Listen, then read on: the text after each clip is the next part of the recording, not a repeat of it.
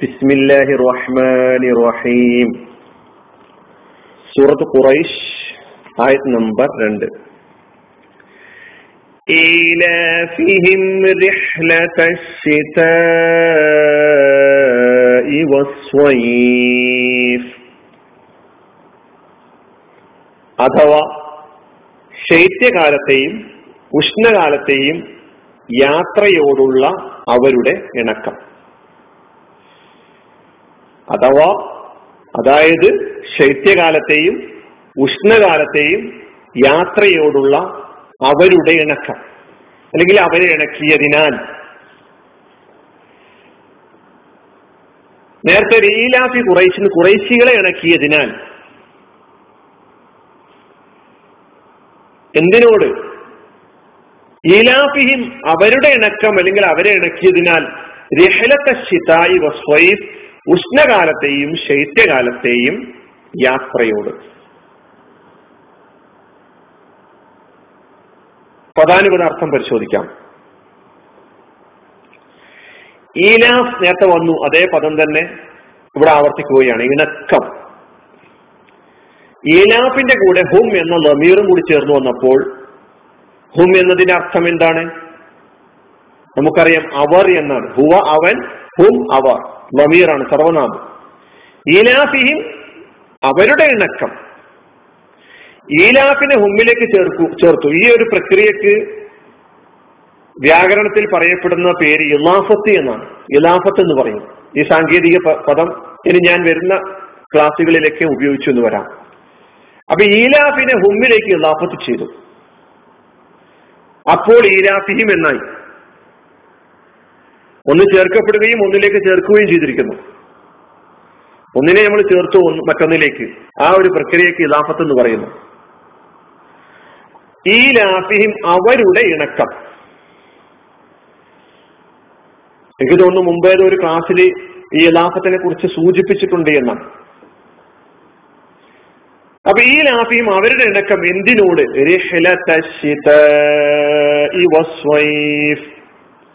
രഹ്ലത്ത്. രഹ്ലത്തിന്റെ അർത്ഥം യാത്ര എന്നാണ്. രഹ്ലാത്ത് യാത്രകൾ. രഹ്ലത്തിന്റെ ബഹുവചനം രഹ്ലാത്ത് യാത്രകൾ. യാത്രയ്ക്ക് മറ്റൊരു പേരും പദവും കൂടി പ്രയോഗിക്കാറുണ്ട്. സഫർ യാത്ര എന്നാണ് അതിന്റെ അർത്ഥം. അപ്പൊ രഹ്ലത്ത് രഹ്ലാത്ത് അതിന്റെ മാതിയായ ഫിയൽ റഹല യർഹലു അൻ എന്ന പദത്തോടു കൂടി വരുമ്പോൾ റഹല യർഹലു എന്ന് പറയുമ്പോൾ യാത്ര ചെയ്തു എന്നാണ് അർത്ഥം. അശിതാ ശൈത്യം ശൈത്യകാലത്തെ ഷിത എന്ന് പറയുന്നു. സ്വൈഫ് വാവ് ഉം സ്വൈഫ് ഉഷ്ണം. അപ്പൊ സ്വൈഫ് ഉഷ്ണകാലം. അപ്പൊ ഷിതാവ് ശൈത്യം സ്വൈഫ് ഉഷ്ണം. സൂര്യനെ ആസ്പദമാക്കിക്കൊണ്ടുള്ള നാല് കാലങ്ങളെ അറബിയിൽ പറയുമ്പോൾ ശൈത്യകാലത്തെ ഷിത്താവ് ഫസുലു ഷിത്താവ് ഷിത്താവ് എന്ന് പറയുന്നു. ഉഷ്ണകാലത്തെ സ്വൈഫ് എന്ന് പറയുന്നു ഫസുലു സ്വൈഫ്. പിന്നുള്ളത് വസന്തകാലവും ഹേമന്തകാലവുമാണ്. വസന്തകാലത്തെ സൂചിപ്പിക്കാൻ ഫസുലു റബിയ വസന്തകാലം. ഫസുലുൽ ഖരീഫ് ഹേമന്തകാലം. ഇങ്ങനെ നാല് കാലങ്ങളെ പറയപ്പെടാറുണ്ട്. അറബിയിൽ റബിയ ഷിത്താ സ്വൈഫ് ഖരീഫ്.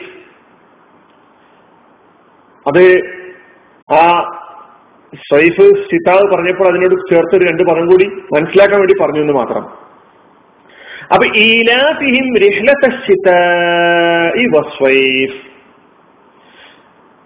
നേരത്തെ ഈലാഫിഹിം എന്നതിൽ ഇലാഫത്തുള്ളത് പോലെ തന്നെ റിഹലത്തിനെ ഷിത്തായിലേക്ക് ഇലാഫത്ത് ചെയ്തു. റിഹലത്തെ ഷിത്തായി ഷിത്തായിലെ യാത്ര. ശൈത്യകാലത്തെ യാത്ര. ശൈത്യകാലത്തെയും ഉഷ്ണകാലത്തെയും ആ യാത്രയോടുള്ള അവരുടെ ഇണക്കം എന്നർത്ഥം. നേരത്തെ ഇതിന്റെ വിശദീകരണം കൂടുതൽ പറയേണ്ടതില്ല. നേരത്തെ ചരിത്ര വിവരണത്തിലൂടെ നമ്മൾ സൂചിപ്പിച്ചിട്ടുണ്ട്. കുറേശികളുടെ കച്ചവട യാത്രയെക്കുറിച്ച്. കച്ചവട യാത്ര അവരുടെ കൂടപ്പിറപ്പായി അവരതിനോട് ഇണങ്ങി അതിനോട് അവർക്ക് ഒരു മടുപ്പില്ല കൂടുതലും യാത്ര ചെയ്യാനുള്ള ആഗ്രഹം. അത് പടച്ച തമ്പുരാൻ അവരിൽ ഉണ്ടാക്കിയതാണ്.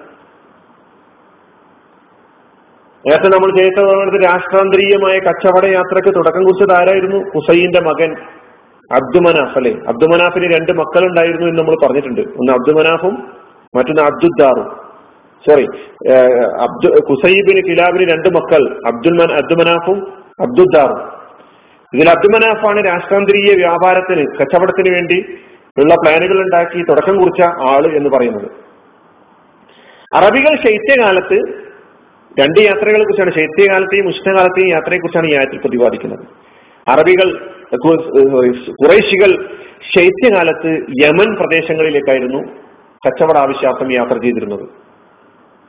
ഉഷ്ണകാലത്ത് സിറിയ ഫലസ്തീൻ തുടങ്ങിയ പ്രദേശങ്ങളിലേക്കും അവർ യാത്ര ചെയ്തിരുന്നു. നേരത്തെ നമ്മൾ വിവരണത്തിൽ ഈജിപ്ത് സിറിയ യമൻ അബ്സീനിയ അതുപോലെയുള്ള ഇറാൻ ഇറാഖ് തുടങ്ങിയ പ്രദേശങ്ങളുടെ പേരൊക്കെ നമ്മൾ അവിടെ പറഞ്ഞിട്ടുണ്ടായിരുന്നു. ഇവർ യാത്ര നടത്തിയ. ഇങ്ങനെ പല പ്രദേശങ്ങളിലായിട്ട് പല കാലങ്ങൾ സീസണുകളിൽ ശൈത്യകാലത്ത് പോകുന്ന പ്രദേശം ഉഷ്ണകാലത്ത് പോകുന്ന പ്രദേശങ്ങൾ ഇങ്ങനെ അവർ ഭാഗിച്ചുകൊണ്ട് കച്ചവട ആവശ്യാർത്ഥം യാത്ര ചെയ്യാറുണ്ടായിരുന്നു. ഇവിടെ കുറേശികൾക്ക് നൽകിയ അനുഗ്രഹങ്ങൾ എടുത്തു പറഞ്ഞ് നമ്മളിപ്പോൾ ക്യാമത്ത് നാൾ വരെ ഈ ഖുറാനിൽ ഈ സൂറത്ത് പാരായണം ചെയ്തുകൊണ്ടിരിക്കുകയാണല്ലോ ഇത് നമ്മളോടും നമുക്കല്ലാഹു നൽകിയിരിക്കുന്ന അനുഗ്രഹങ്ങളെ നാം വസിക്കുന്ന നാടിനെ മുന്നിൽ വെച്ചുകൊണ്ട് നാം ചിന്തിക്കുകയാണെങ്കിൽ ഇങ്ങനെ ഒരുപാട് ചിന്തകൾ നമ്മുടെ പിന്നെ മനസ്സിലേക്ക് കടന്നു വരികയും റബ്ബിനെ നമ്മുടെ നാഥനെ കൂടുതൽ അറിയാനും റബ്ബിന്റെ വഴിയിലൂടെ കൂടുതൽ അടുത്ത് സഞ്ചരിക്കാനും നമുക്ക് സഹായകമാകും. നാം വസിക്കുന്ന കേരളത്തെ കുറിച്ച് ചിന്തിച്ചു നോക്കുക. കേരളം ലോകത്ത് ശ്രദ്ധിക്കപ്പെടുന്ന ഒരു നാടാണ്. പച്ചപ്പ് നിറഞ്ഞ നാൽപ്പത്തിനാല് നദികൾ ഉള്ള ഇന്ന് മനുഷ്യന്റെ കൈകടത്തലുകളുടെ കാരണം ഭ്രാന്തൻ വികസന സങ്കല്പങ്ങളുടെ ഭാഗമായി എല്ലാം നശിച്ചു നശിച്ചുകൊണ്ടിരിക്കുന്നു എന്നതൊരു സത്യമാണ്. ലോഹറൽ ഫസാദ് ഫിൽ ബർദി വൽ ബഹരി ബിമാ തിന്ന ഇങ്ങനെ മനുഷ്യകരങ്ങൾ പ്രവർത്തിച്ചതിന്റെ ഫലമായി കരയിലും കടലിലും ഫസാദ് ഫിത്തിന കുഴപ്പങ്ങൾ പ്രത്യക്ഷപ്പെട്ടിരിക്കുന്നു എന്ന് ഖുറാൻ പറഞ്ഞിട്ടുണ്ടെങ്കിൽ നമ്മുടെ കേരളത്തിൽ നമുക്ക് കാണാൻ കഴിയുന്നതാണ്. ഇങ്ങനെ കേരളത്തെ അള്ളാഹു ഒരുപാട് അനുഗ്രഹിച്ചിട്ടുണ്ട്.